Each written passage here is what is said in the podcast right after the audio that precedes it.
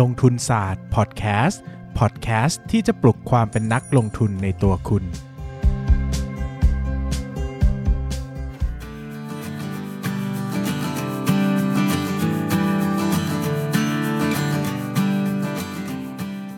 วัสดีครับ ยินดีต้อนรับเข้าสู่รายการลงทุนศาสตร์พอดแคสต์รายการที่จะชวนทุกคนมาพัฒนาความรู้ด้านการเงินและการลงทุนไปด้วยกัน วันนี้นะครับก็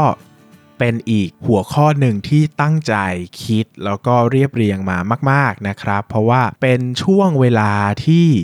หลายคนมีเวลาว่างมากผิดปกตินะครับ เราโดนกักตัวกันอยู่เนอะนะครับ ก็ไม่อยากไม่อยากใช้คำว่ากักตัวใช้คำว่าลดการออกจากบ้านนะครับ social distancing ใช่ไหมนะครับ ก็อยู่บ้านมากขึ้นนะฮะพออยู่บ้านมากขึ้นมันมีเวลามากขึ้น หลายคนก็ ดูซีรีส์นะครับหลายคนเล่นเกมนะครับหลายคนอ่านหนังสือ หลายคนทำงานพิเศษ อันนี้แล้วแต่คนนะครับ แต่ก็ผมก็เลยยื่นข้อเสนอนะครับเป็นไอเดียละกันว่า เฮ้ย เรามาใช้เวลาช่วงนี้ในการพัฒนาตัวเองด้านการลงทุนดีกว่านะครับ การจะมาชวนอย่างเดียวมันก็ดูจะแบบหลักลอยไปเนอะแบบอุ้ยทำอะไรบ้างล่ะ อ่านหนังสือหรอ อ่านเล่มไหน อ่านกี่เล่มอะไรอย่างงี้ใช่ไหมก็คิดมาเป็น challenge เลยนะครับว่า ประมาณน่าจะสัก 30ถึง60วันนี้นะครับที่เราน่าจะต้องอยู่บ้านกันแบบยาวนานมากๆนะครับ หลายคนจะมีเวลาว่างมากขึ้นอีกวันละหลายชั่วโมง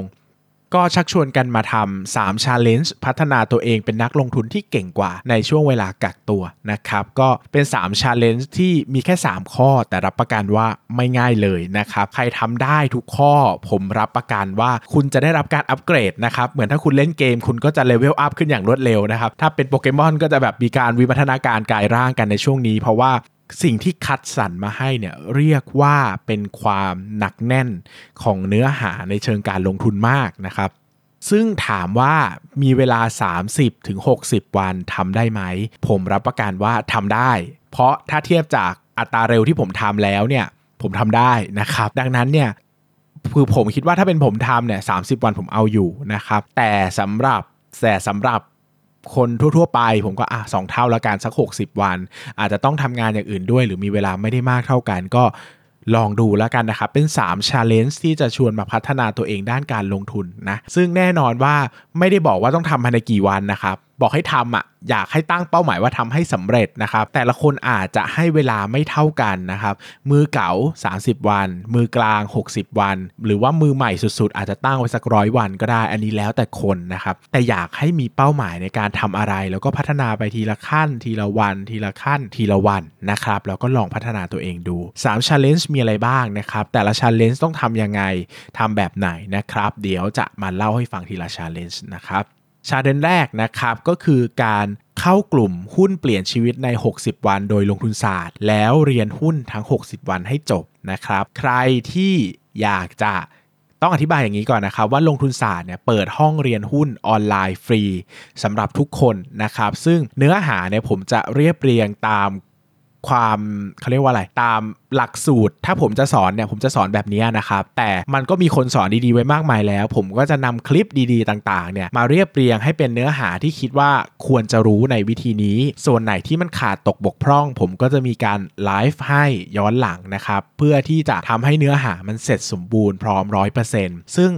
ดีไซน์ไว้ 60 วันเนี่ยค่อนข้างจะเป็นการดีไซน์ที่เหมาะสมมาก ๆ แล้วก็ค่อนข้างจะดีเลยทีเดียว เพราะว่าในแต่ละวันเนี่ยจะกระจายช่วงเวลาการเรียนไว้ประมาณ 1 ชั่วโมง บวกลบไม่มากนะครับ ดังนั้นเนี่ยใครที่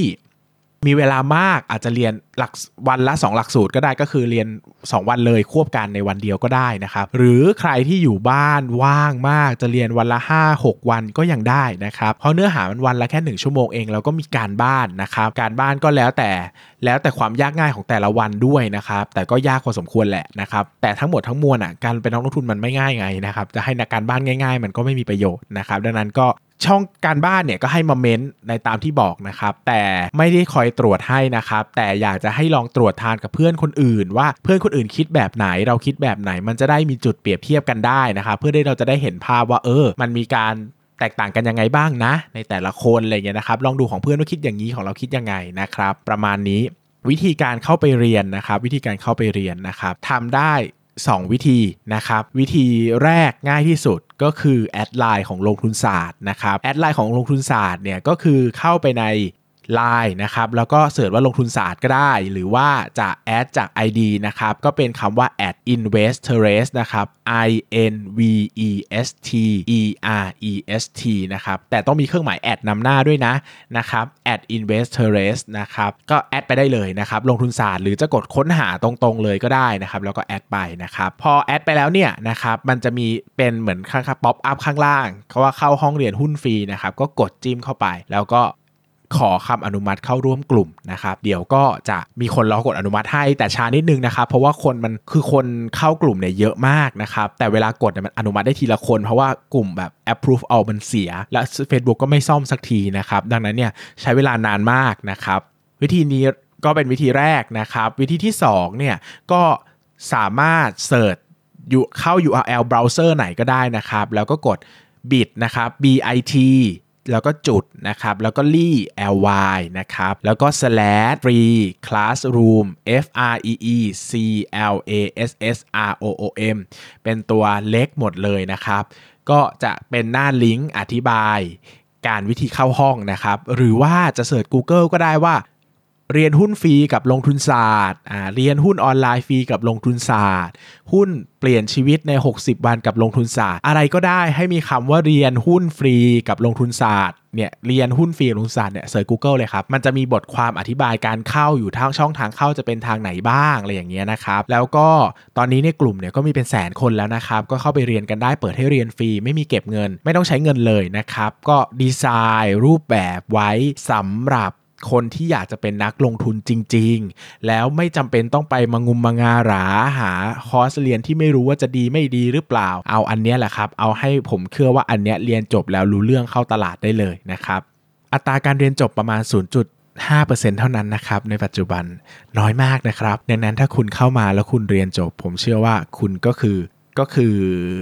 แบบ masterpiece ชิ้นหนึ่งของตลาดหุ้นแล้วนะครับเพราะว่าไม่ใช่ทุกคนที่จะเรียนจบ ผมเข้าใจว่าถ้าคนที่เก่งแล้วเรียนไม่จบเนี่ยไม่แปลกเพราะมีความรู้ใช่ไหมครับแต่มือใหม่เหมือนกันเนี่ยถ้าเข้ามาแล้วเรียนจบผมว่าคุณเก่งมากแล้วนะนะครับเพราะว่าคุณจะได้ไอเดียรอบด้านกับการลงทุนในหุ้นเยอะมากๆนะครับอันนี้ก็ 60 วันเรียนไปได้เลยนะครับไม่ต้องเรียนแน่นมากก็ได้เรียนไปบ้างดูซีรีส์บ้างดูการ์ตูนบ้างสลับสลับกันจะได้ไม่เครียดมากนะครับเพราะว่าในแต่ละวันมันก็มีการบ้านนู่นนี่นั่นเนอะนะครับถ้าไม่ไหวจริง ๆ ก็เรียนวันละบทเหมือนตามที่คอร์สในวันออนไลน์ แล้วก็มีการดีไซน์เอาไว้ให้นะครับมาอันนี้แค่ challenge แรกนะครับ challenge แรกก็หนักหนาสาหัสเหลือเกินนะครับสำหรับบางคนมา challenge ที่2นะครับ challenge ที่2เนี่ยพูดถึงเรื่องการอ่านหนังสือ 5 เล่มที่ผมยกให้เป็น the masterpiece สำหรับชีวิตผมด้านการลงทุนนะครับ คือคุณต้องอ่านให้ได้ แล้วเป็นหนังสือ 5 เล่มที่จะเป็นการลงทุนที่เก่ง กว่า ไม่ใช่พื้นฐานนะครับ ใครติดตามผมมานานเนี่ยจะรู้ว่าถ้าเป็นพื้นฐานผมจะแนะน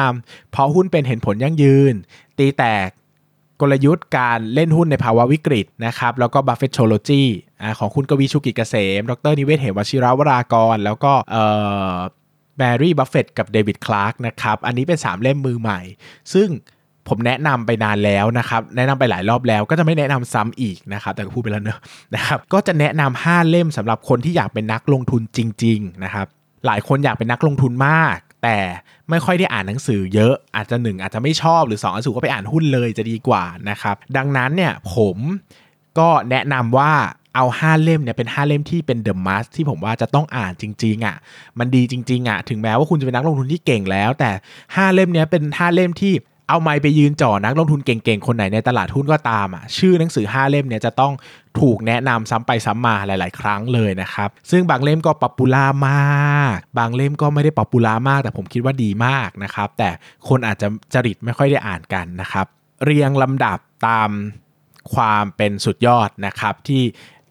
อ่านตามนี้ละกันนะครับ เล่มแรกนะครับที่อยากจะให้อ่านคือ The Intelligent Investor นะครับของเบนจามินเกรแฮม เบนจามินเกรแฮมเนี่ยเป็นคนก่อตั้งการลงทุนแนวเน้นคุณค่าคนแรกของโลกนะครับ ยิ่งใหญ่มากนะครับ แล้วก็เป็นเป็นแนวคิดที่มาก่อนกาลมากนะครับ VI เริ่มต้นตั้งแต่ปีประมาณ 1920 ประมาณนี้นะครับ เบนจามิน เกรแฮมเนี่ยก่อนหน้านี้เป็นนักวิเคราะห์มาก่อน แล้วก็ขาดทุนหมดเนื้อหมดตัวจากช่วง Great Depression นะครับ แล้วก็เริ่มต้นสร้างเนื้อสร้างตัวขึ้นมาใหม่นะครับ ก็เป็นหนังสือที่ทำให้เกิดวอร์เรน บัฟเฟตนะครับ เพราะวอร์เรน บัฟเฟตบอกว่าได้มาจากเบนจามิน เกรแฮมประมาณสัก 80%เลยทีเดียวนะครับ ดังนั้นเนี่ยเล่มนี้เป็น the must ถึงแม้ว่าเนื้อหาจะมีความเก่า มีความยาก มีความ out of date ไปในหลายในหลาย ๆประเด็น แต่ผมคิดว่า concept basic ยังมีอยู่นะครับโดยเฉพาะเรื่อง Mr. Market อันเนี้ยอยากให้อ่านซ้ำๆนะครับ เราจะได้เข้าใจว่าเรากำลังทำอะไรอยู่ เพราะว่าเพราะว่ามันสำคัญมากจริง ๆ นะครับ การเป็น VI เนี่ย ถ้าไม่เข้าใจ concept พื้นฐานตั้งแต่แรกเริ่มนะครับ ไม่ได้มีคนที่เก่งระดับโลกมาพูดให้เราฟังซ้ำๆเนี่ย เราอาจจะไม่หนักแน่นเพียงพอ ดังนั้นเล่มนี้เป็นการตอกย้ำทัศนคติที่ดีของการลงทุนแบบเน้นคุณค่าครับ เล่มที่ 2 ครับ One Up on Wall Street นะครับ หรือว่าชื่อไทยชื่อว่าเหนือกว่า Wall Street เหนือกว่า Wall Street เป็นผลงานการเขียนของปีเตอร์ลินส์นะครับ เป็นอีกหนึ่งนักลงทุนระดับโลกนะครับ ที่ได้รับการยอมรับเป็นตำนานแบบไม่มีวันสิ้นสุดอีกคนหนึ่งนะครับ เล่มนี้ดีแบบดีมากๆนะครับ ในนักเขียนด้านการลงทุนทุกคนนะครับ ผมว่าคนที่เขียนหนังสือแล้วมันที่สุด ปล่อยทุกเม็ด ปล่อยทุก ปล่อยความเด็ดดวงทุกอย่างเล่าทุกกลเม็ดเด็ดพรายเล่าทุกกลยุทธ์ผมว่าคือปีเตอร์ลินช์นะครับดังนั้นเนี่ยปีเตอร์ลินช์จะมีหลักๆ อยู่ประมาณ 3 เล่มที่ดัง ๆ นะครับ มีเอ่อมี One Up on Wall Street มี Learn to Earn กับอีกเล่มนึงผมจำชื่อไม่ได้แต่ทุกทุกเล่มเนี่ยกำลังจะกลับมาออกใหม่นะครับ One Up on Wall Street เนี่ยมันขายค้างฟ้ามานานแล้วนะครับ ก็หาซื้อที่ไหนก็ได้ แต่อีก 2 เล่มเนี่ยกำลังจะกลับมาทำใหม่โดย Fidelity Publishing นะครับ ซึ่งเดี๋ยวก็รอ รออ่านกันตอนนี้มี pre-order แล้วนะครับ แต่ก็อ่าน One Up ก่อนก็ได้นะครับ ใครที่เป็นเริ่มต้นยังไม่เคยอ่าน One Up ต้องอ่านนะครับ แล้วคุณจะค้นพบว่าทฤษฎีต่างๆ ที่ใครต่อใครต่างพูดกันถึงในปัจจุบันซ้ำไปซ้ำมาเนี่ยมันมาจากต้นกำเนิดของปีเตอร์ลินช์นะครับ ซึ่งอันเนี้ยคุณจะได้อ่านแบบเป็นเขาเรียกว่าเป็นอะไรล่ะ เป็นเป็นจุดเริ่มต้นเลยนะครับ เป็นจุดเริ่มต้นเลย ต่อไปนะครับ เล่มต่อไปก็คือเล่ม ที่ชื่อว่า Common Stock and Uncommon Profit นะครับ Common Stock and Uncommon Profit เนี่ยเป็นหนังสือที่เขียนโดยฟิลิปฟิชเชอร์นะครับฟิลิปฟิชเชอร์เนี่ยเป็นนักลงทุนระดับตำนานอีกคนหนึ่งของโลกใบนี้นะครับ ก็เป็นนักลงทุนที่ถือได้ว่าเป็นเทพเจ้า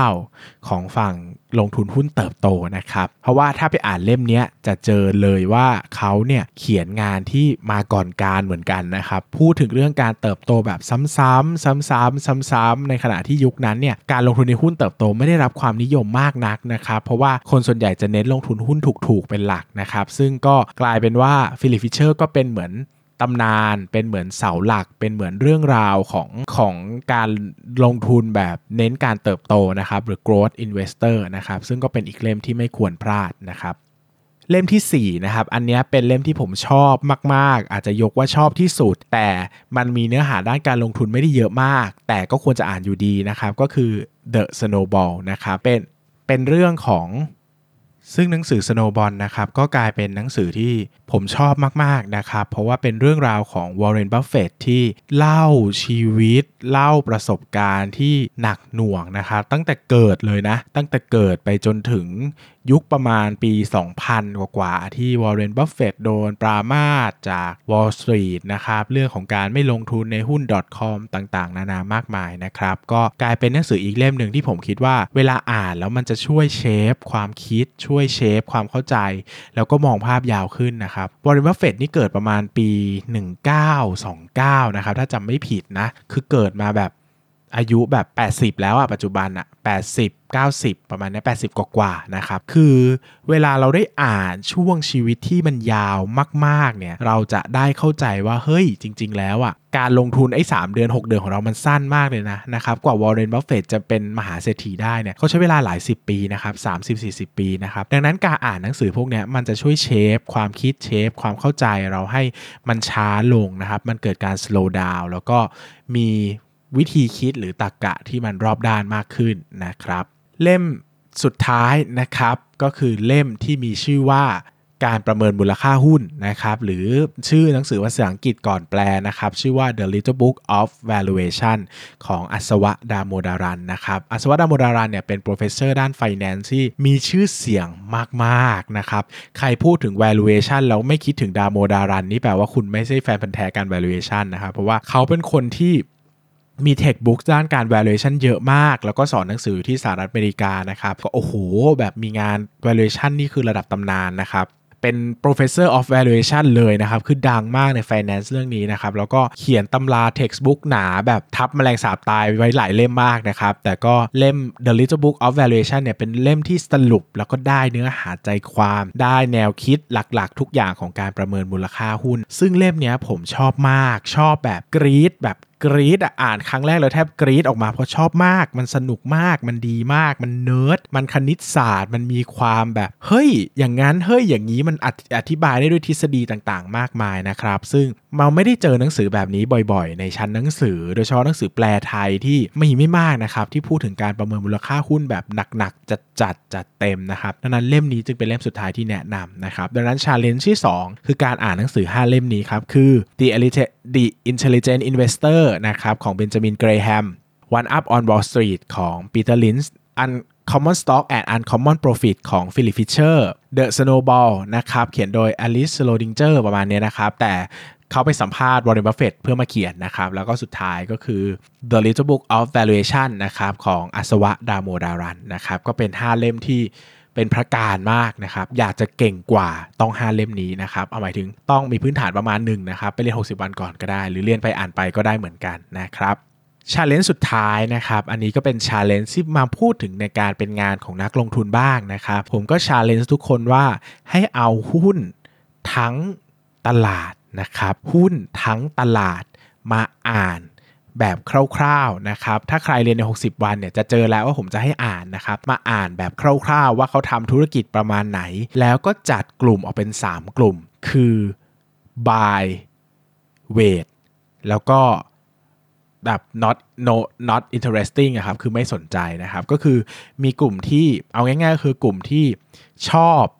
อยากซื้อและคิดว่าถูกชอบแต่คิดว่าแพงก็เลยรอก่อน และอีกกลุ่มหนึ่งก็ไม่สนใจไปเลยนะครับ ชอบและซื้อกับชอบกับไม่ซื้อเนี่ยอาจจะผสมไว้ก่อนในตอนแรกนะครับ ตอนได้ให้เอาหุ้นทั้งตลาดเนี่ยมากรองก่อนนะครับ แล้วก็คัดทิ้งให้หมดหุ้นที่เราไม่ซื้อแน่ๆ เช่น อย่างผมจะไม่ซื้อหุ้นโภคภัณฑ์ ไม่ซื้อหุ้นเหมือง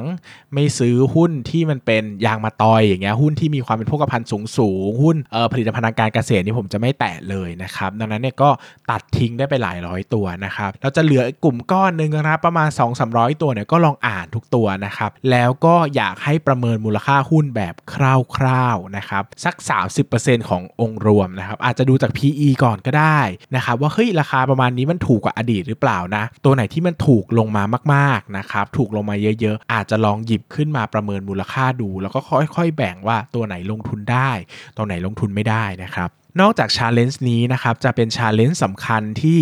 จะทำให้ เราเป็นนักทุนที่เก่งขึ้นจากการฝึกฝนฝีมือแล้วด้วยนะครับ อาจจะนำมาซึ่งโอกาสในการลงทุนจริง ๆ ก็ได้นะครับ เพราะว่า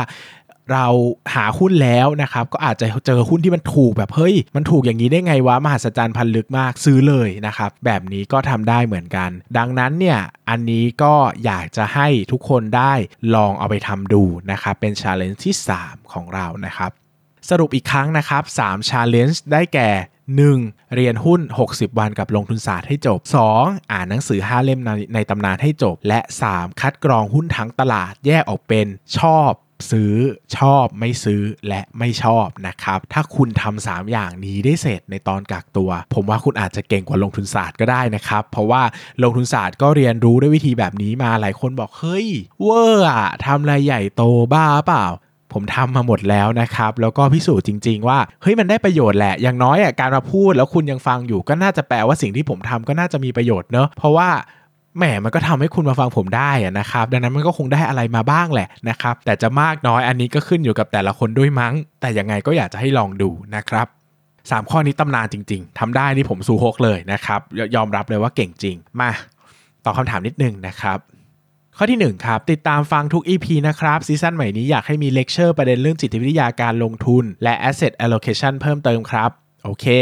แต่ต้องรอนะครับ เพราะว่า 2 เรื่องนี้มันจะอยู่ช้ามากนะครับอาจต้องใช้เวลาประครึ่งปีกว่าจะไปถึงนะครับ ก็รอหน่อย 2 ครับ สอบถามครับการ DCA อย่างไหนดีกว่ากันระหว่างพันบาททุกเดือนหรือร้อยหุ้นทุกเดือนพันบาททุกเดือนครับ เพราะว่าถ้าหุ้นถูกเราจะได้หุ้นเยอะนะครับ ดังนั้นเนี่ยการซื้อเป็นจำนวนเงินเนี่ยสำหรับผมแล้วดีกว่านะครับแล้วก็ไม่ต้องมานั่งสนใจคิดมากด้วยนะครับ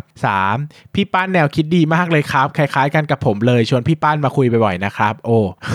ก็เอ่อมาบ่อยแน่ครับปั้นจะมาทุกวันพฤหัสมาวิเคราะห์หุ้นรายตัวกับผมนะครับดังนั้นใครชอบปั้นก็รอฟังวันพฤหัสที่จะถึงนี้ได้เลย ว่าเราจะมาวิเคราะห์มาวิเคราะห์หุ้นอะไรกันนะครับ แล้วก็ใครที่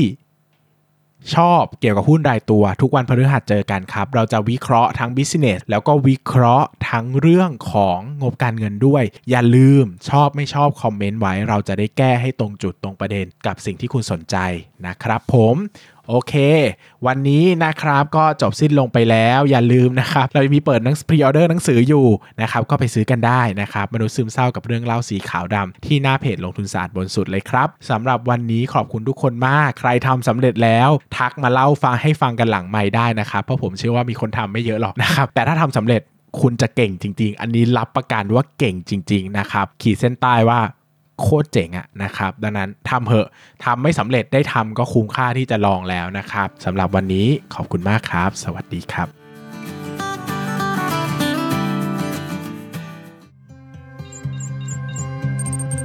อย่าลืมกดติดตามลงทุนศาสตร์ในช่องทางพอดแคสต์เพลเยอร์ที่คุณใช้